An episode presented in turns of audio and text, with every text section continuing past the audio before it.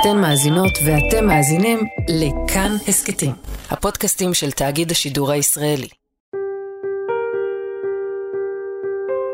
הוויכוח סביב השינויים במערכת המשפט שקורע את החברה שלנו הגיע לנקודת רתיחה, עוד נקודת רתיחה, דווקא בפינה מאוד מסוימת ואולי לא כל כך טריוויאלית של השיח. נגיד בנק ישראל שומע בימים האחרונים הרבה מאוד קולות מרחבי העולם, מכלכלנים בכירים, שמעלים סימני שאלה על מה שמתרחש כאן. נגיד בנק ישראל, הפרופסור אמיר ירון, אמר שלרפורמה, או למהפכה המשפטית אם תרצו, יהיו השלכות ישירות על הכלכלה שלנו, ואם להיות ספציפיים, על דירוג האשראי של ישראל. ראש הממשלה נתניהו ושר האוצר סמוטריץ' דוחים את העמדה הזו ועולים למתקפה משלהם. אין שום סיבה להפחדות, אין שום מקום לחוסר האחריות של האופוזיציה, שהם מלבים צונאמי של, של שקרים על קריסה כלכלית כביכול, שאין בינם לבין המציאות דבר וחצי דבר. השינויים במערכת המשפט יטיבו גם עם הכלכלה, ודווקא אמירות מסוג אלו שהשמיע הנגיד והכלכלנים שמחזקים אותו, זורעות פאניקה שדי בה כדי לפגוע במעמדה הפיננסי של ישראל.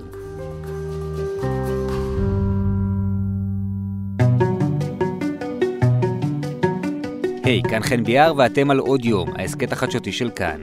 אז איפה מתחילה האמת ונגמר הספין, איפה מסתיימת הפוליטיקה ומתחילה הכלכלה, והאם קרנות וחברות שמוציאות את ההון שלהם מישראל זה דבר שאנחנו צריכים להתרגל אליו בעתיד הקרוב. שאול אמסטרדמסקי שלנו ינסה לעשות סדר, וגם אם אתם לא בדיוק סגורים על מה זה דירוג אשראי, ומה בעצם התרחיש שאנחנו חוששים מפניו, אנחנו כאן גם כדי ליישר קו.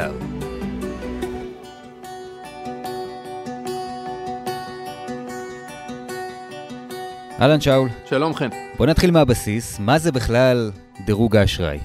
דירוג האשראי זה בעצם אה, כלי שנועד אה, לשמש משקיעים כשהם אה, משקיעים בממשלות מסוימות או בחברות מסוימות כשהם מלווים להן כסף. יש בעצם גופים שהם כמו גופי צד ג' כאלה שנקראים סוכנויות דירוג, אלה גופים בינלאומיים. ובגלל שהמשקיעים לא יכולים לעבור מדינה, מדינה, חברה, חברה ולעשות אנליזה מעמיקה של כל גוף וכל ממשלה, אז בעצם גופי הדירוג החיצוניים האלה, סוכניות הדירוג הבינלאומיות, עושות את העבודה עבורן. תחשוב שאתה יכול לעשות מנוי אצל אחד מהגופים האלה, יש שלושה שאנחנו מדברים עליהם, אה, ואז בעצם אתה מקבל כל הזמן אנליזות אה, תקופתיות, הנה הפרופיל של ממשלת ישראל, או מה שזה לא יהיה, ונוסף, בשביל שתוכל להשוות בין מדינות ולהגיד, אוקיי, האם כדאי לי להשוות בישראל, להשקיע בישראל או ביוון, חברות הדירוג האלה נותנות איזשהו ציון, איזשהו דירוג אה, לכל מדינה ומדינה, לכל חברה וחברה. והדירוג הזה נקרא דירוג אשראי, והוא אומר בעצם דבר אחד ואחד בלבד. מה היכולת או מה הסיכון שממשלה כלשהי תחזיר את ההשקעה, או יותר נכון, אם אתה מלווה עכשיו כסף לממשלת ישראל, כלומר קונה איגרות חוב של ממשלת ישראל, מה שאומר שממשלת ישראל מתחייבת להחזיר לך את הכסף בתאריך מסוים, עם ריבית מסוימת שנקבעת מראש, מה הסיכוי שממשלת ישראל באמת תעמוד בהבטחה הזאת? ככל שדירוג האשראי יותר גבוה, כך הסיכוי שתראה את הכסף שלך חזרה עם הריבית שהובטחה לך, הסיכוי הזה יותר גבוה. אז בעצם אנחנו לומדים קודם כל שיש כמה דירוגי אשראי, זה לא רק אחד, יכול להיות שכל חברה רואה את זה מעט אחרת. נכון, יש שלוש חברות שאנחנו מדברים עליהן, אה, נקראות אה, S&P, Standard Poor's, Moody's ופיץ', וה... המתודולוגיות שלהם טיפה שונות וגם הסולמות, סולמות הדירוג שלהם טיפה שונים, אבל בסוף יש שם אה, מתאם ביניהם. זה לא שאתה, אה, זה לא שמדינה מוצאת את עצמה בסולם אחד נורא גבוה וסולם אחר נורא נמוך. אה, ישראל למשל, בכל סוכנויות הדירוג האלה זוכה לדירוג אשראי יחסית גבוה, נמצאת בחגורה העליונה של הדירוגים. אנחנו לא ארצות הברית וכולי, לא גרמניה לצורך העניין, אבל אנחנו גם לא קמבודיה, כן? אנחנו נמצאים במקום די טוב למעלה. לאותן חברות שבעצם בוחנות עד כמה הכלכלה שלנו איתנה, עד כמה אנחנו מדינה אמינה, עד כמה אפשר לבטוח בנו ולהלוות מאיתנו כמדינה כסף, מה בכלל אכפת להן?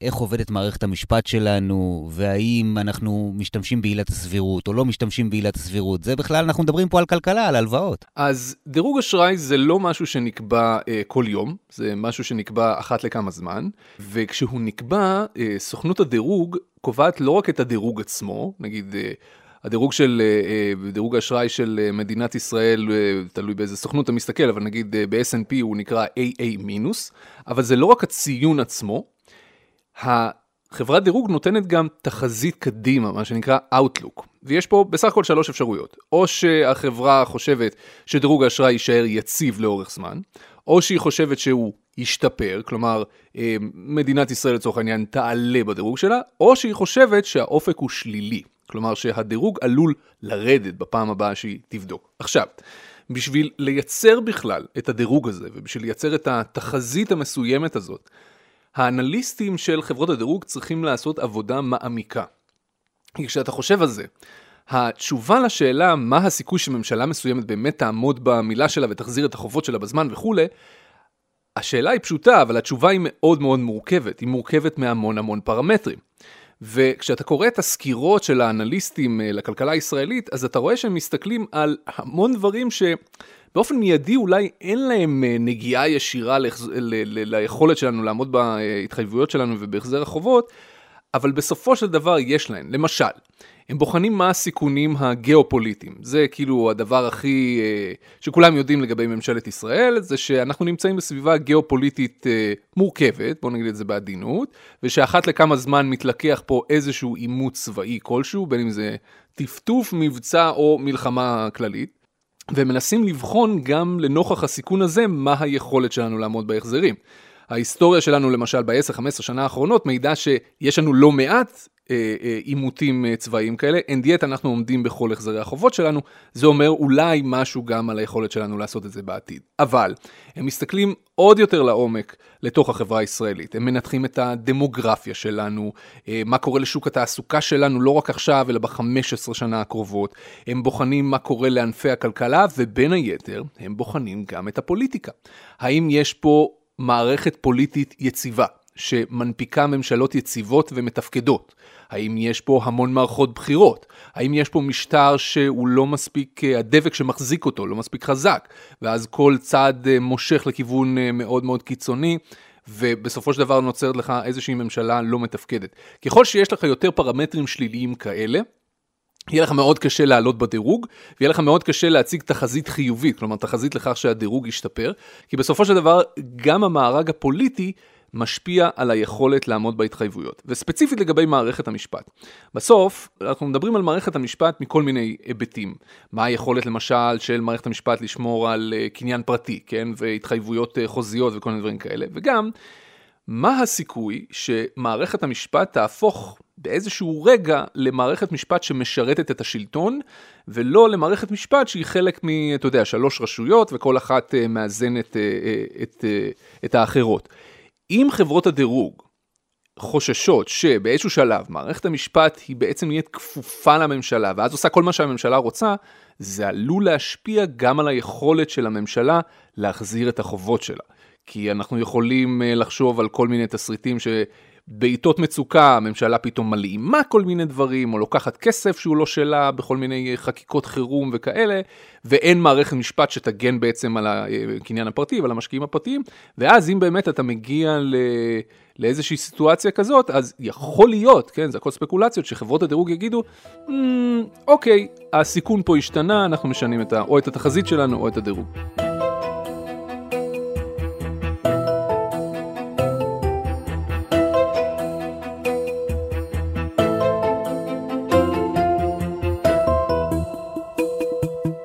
מאיפה בעצם נולדה האמירה שאנחנו שומעים אותה בימים האחרונים, גם מכלכלנים בכירים ונכבדים? זה, זה אירוע ללא תקדים שכל כך הרבה כלכלנים, כמעט כל הכלכלנים בארץ, באקדמיה, חתמו על המכתב הזה. המחקר הכלכלי הוא מאוד ברור, הצפי הוא פגיעה בכלכלה הישראלית. מאיפה אבל נולד החשש הזה? זה משהו שאנחנו שומעים גם מהחברות עצמן, או שכרגע זו איזושהי תזה שאנחנו עדיין לא יודעים ממש האם היא מבוססת או לא?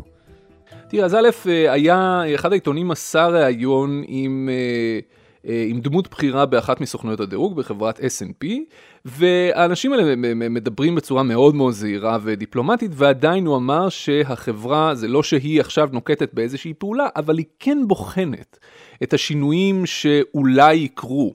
במערכת המשפט כחלק מהאנליזה הכללית שהיא עושה למשק הישראלי וליכולת להחזיר את החובות שלו, אז אתה יודע, העיתונים קצת ניפחו את הכותרת הזאת, צריך להגיד זה ביושר, אתה יודע, יכול להיות שדירוג האשראי שלנו בסכנה, תוסיף על זה אה, שיצאו כמה אה, ניירות, יצא איזשהו אה, נייר, איזשהו מחקר של כמה חוקרים במכון הישראלי לדמוקרטיה, אחת החוקרות הייתה נגידת בנק ישראל לשעבר, פרופסור קרנית פלוג, שהראו מה קרה במדינות אחרות לדירוג האשראי.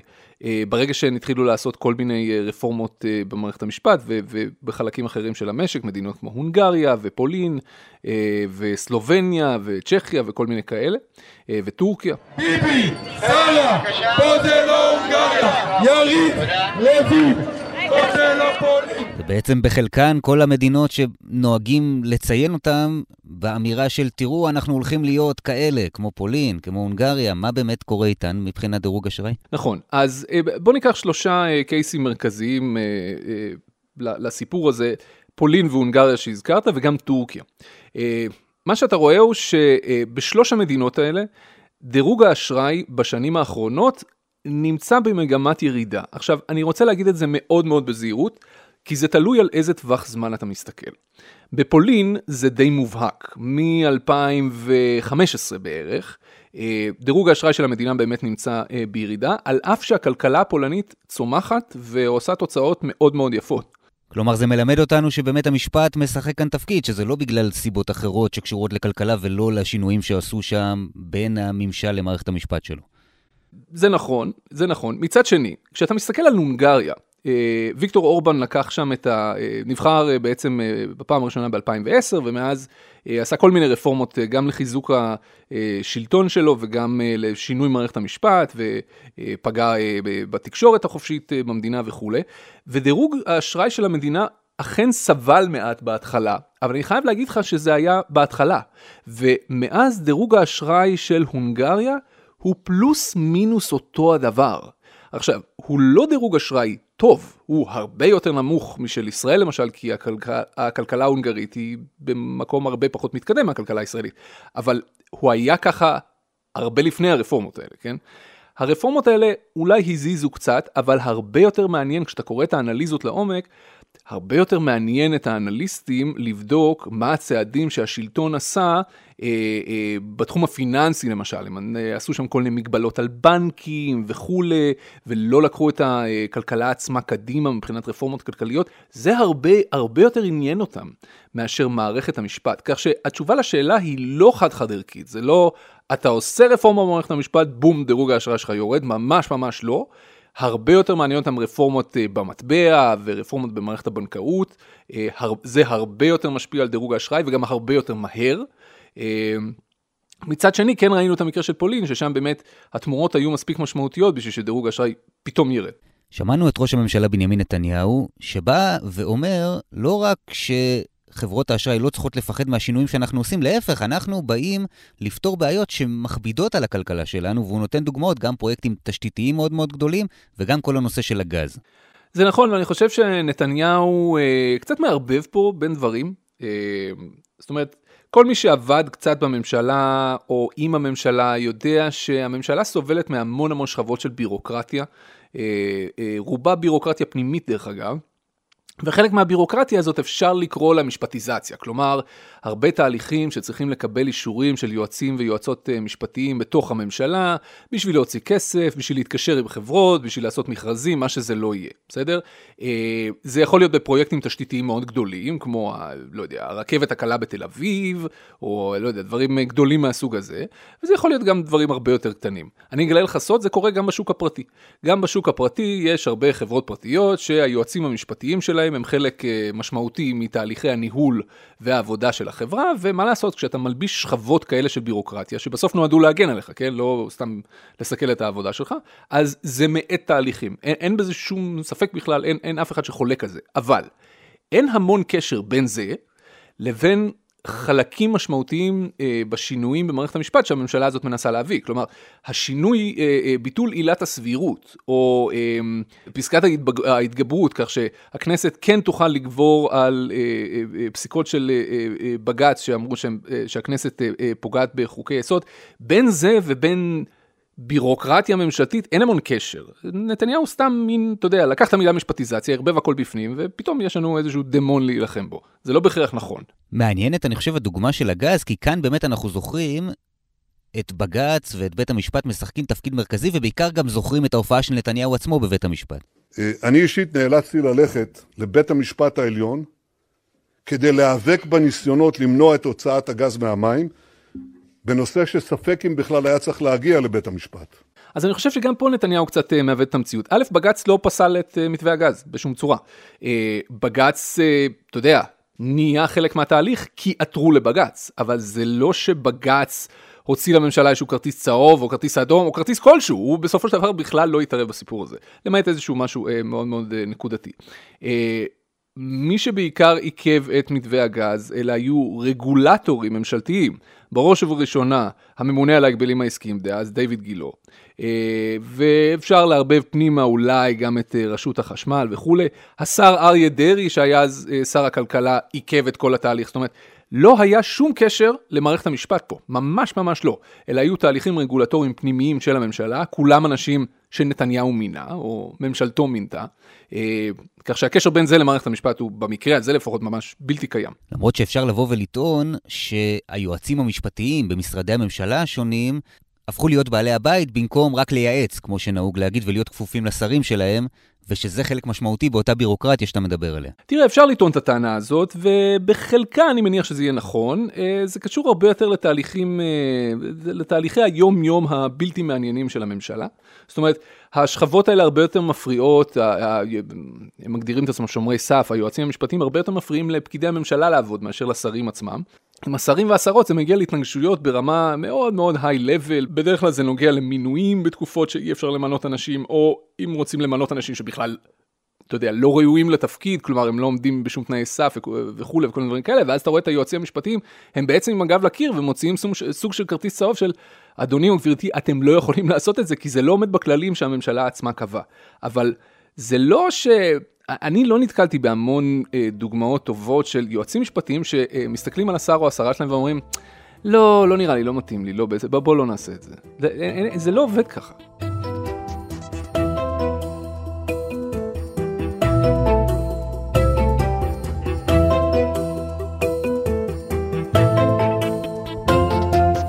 חוזר רגע לחברות האשראי, הן בוחנות טוב טוב את הצעדים שמבצעים כרגע במערכת המשפט.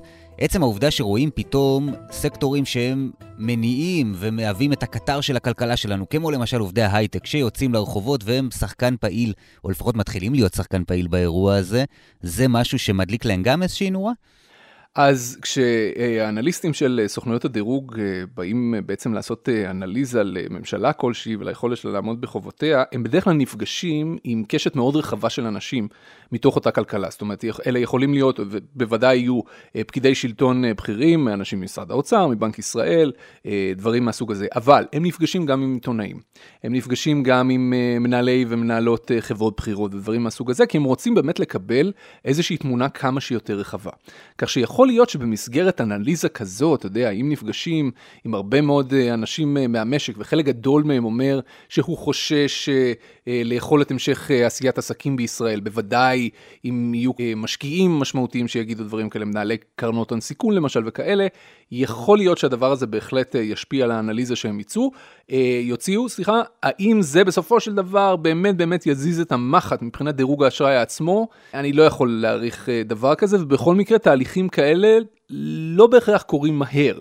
זה, זה נורא תלוי בצעדים עצמם שהממשלה תעשה, אבל יכול להיות שבהתחלה הדירוג עצמו לא ישתנה, אבל אולי רק התחזית, תחזית הדירוג תשתנה. כלומר, אם פתאום אחת מסוכנויות הדירוג תשאיר את הדירוג על כנו, אבל תכתוב שאנחנו עברנו מסטייבל לנגטיב, כלומר מדירוג יציב לתחזית שלילית, זה לכשעצמו כבר אה, מוציא כרטיס צהוב ומאותת איזשהו איתות ממש ממש לא טוב אה, לממשלה ולמשק.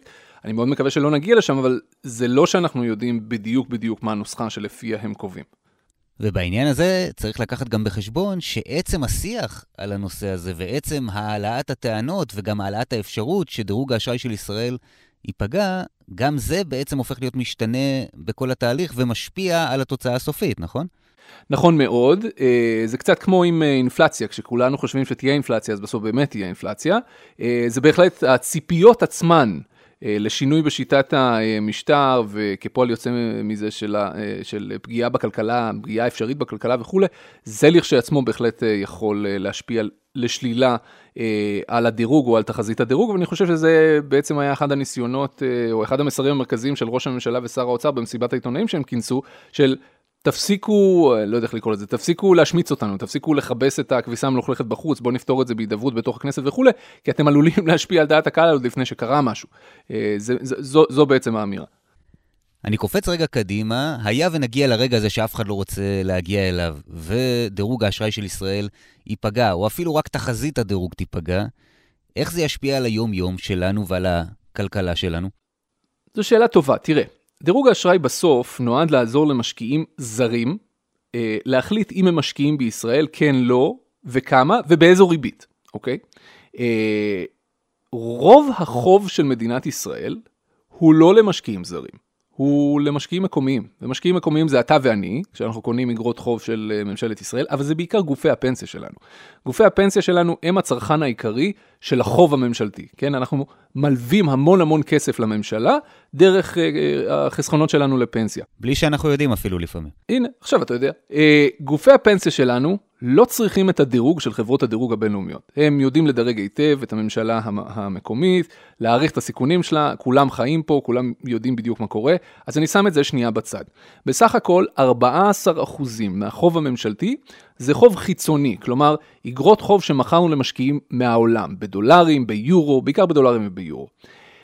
עליהם דירוג האשראי משפיע מיד. כלומר, אם חלילה באמת נגיע לרגע שבו אה, חברת דירוג כלשהי מורידה דירוג או מורידה תחזית דירוג, זה אומר שכמעט במיידי, כל חוב חדש שהממשלה תנסה לגייס בעולם, כלומר כל פעם מאותו רגע שממשלת ישראל תלך לאיזושהי בורסה בחו"ל ותנסה למכור אגרות חוב למשקיעים, הריבית שאנחנו נשלם על החוב החדש הזה תהיה גבוהה יותר. זאת המשמעות המיידית, אוקיי? בכמה זה כבר תלוי בהמון המון פקטורים ובדיוק מה, תהיה, מה יהיה השינוי בדירוג וכולי. אבל בוא ניקח את זה שנייה בפרופורציה, זה 14% מכלל החוב של ממשלת ישראל ואנחנו מדברים על חוב חדש.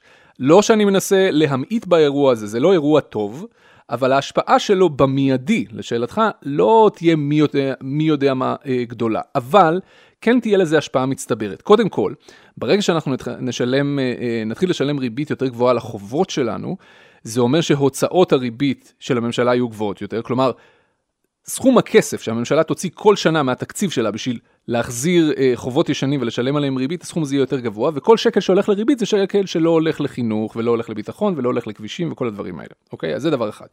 דבר שני, יש פה גם איזשהו תהליך של כדור שלג. כי כשחברת דירוג אחת תשנה את הדירוג שלה, קרוב מאוד לוודאי שזה ישפיע גם על ההחלטות של שתי חברות הדירוג האחרות, כך שבאוברול זה לא יהיה איזשהו אירוע נקודתי, אלא אירוע רחב יותר. ואז כל הגופים שמשקיעים, בין אם זה בממשלת ישראל ובין אם זה בחברות ישראליות בינלאומיות, כן, אה, יתחילו להסתכל עלינו קצת אחרת, ואולי לאו דווקא להעלות את הריבית, אלא להגיד, אוקיי, אם חשבנו לפתוח מרכז פיתוח חדש במדינת ישראל, השתנה להם הדירוג, זה אומר שהסיכון שלהם עלה, זה אומר שאולי עכשיו לא נעשה את זה, אולי נחכה שנה, שנתיים, חמש, נראה מה קורה שם עם הישראליאנים האלה ונחליט אחר כך. ואז זה עלול להקטין את זרם ההשקעות הזרות שנכנסות לישראל, שזה חלק מאוד מאוד חשוב בכל כלכלה, אה, קל וחומר בכלכלה הישראלית, אה, אה, שחלק גדול ממנה מושתת בעצם על, על תעשיית הייטק, שהיא בהגדרה שלה מסתכלת החוצה ולא פועלת פנימה לתוך המדינה. ואם באמת החלק הזה של השקעות בהייטק בעיקר וכולי, ייפגע בגלל הורדת דירוג כזאת, המשמעות תהיה פחות השקעות, פחות השקעות זה פחות סטארט-אפים וחברות, זה אומר פחות עובדים ועובדות בחברות האלה, זה אומר פחות אנשים שמשלמים הרבה מאוד מיסים, ואם באמת אנחנו מגיעים לירידה אה, אה, בהכנסות ממיסים, או אפילו ירידה בגידול בהכנסות ממיסים, אז משם המשמעות היא כבר על רמת החיים שלנו, כי זה אומר שהממשלה יכולה לתת לנו פחות שירותים וכולי וכולי. כאמור, זה תהליך, הוא לא קורה ביום, אבל זה, זה בדיוק ההבדל בין השפעה מיידית לבין השפעה אה, יותר אה, ארוכת טווח. אמר לי מישהו שדיברתי איתו, מישהו שעבד עשרות שנים אה, באחת מחברות ההייטק הגדולות בישראל, אה, והגיע לתפקיד מאוד מאוד בכיר, הוא אמר, תקשיב, אנחנו במשך 30 שנה בנינו את תעשיית ההייטק הישראלית, שהיום היא קטר משמעותי למשק הישראלי. 30 שנה לקח לבנות את זה, זה יהיה מאוד קל להרוס את זה ומאוד מהיר. אה, זה החשש הגדול שלהם. ולכל צעד יש גם אפשרות לאפקט דומינו שכזה, שאנחנו עדיין לא יודעים מה תהיה ההשפעה שלו. מתי פעם הבאה שנותנים תחזית לגבינו? אין, אה, אין, זה לא כזה ביום חמישי בעוד שבועיים. זה any day now. הם יכולים להחליט שהם אה, מתחילים, אה, והם כל הזמן באמת עושים אה, אנליזות. אני יכול להגיד לך שהדירוג האחרון שניתן לנו היה באפריל 2022, כלומר קצת פחות משנה, זה היה הדירוג של חברת מודי'ס, ואז היא השאירה את הדירוג על כנו ונתנה תחזית חיובית. כלומר שיכול להיות שהדירוג יעלה, רק בשביל שתבין, התאריך הקודם לזה, זאת אומרת הפעם האחרונה שמישהו אה, נגע לנו בדירוג, הייתה שנתיים קודם, אה, באפריל 2020, ככה ממש אה, בתחילת הקורונה, ולפני זה זה היה שנתיים קודם. כלומר, זה לא קורה בכל יום. אבל תהיו דרוכים. שאול אמסטרדמסקי, תודה רבה. תודה, אחי.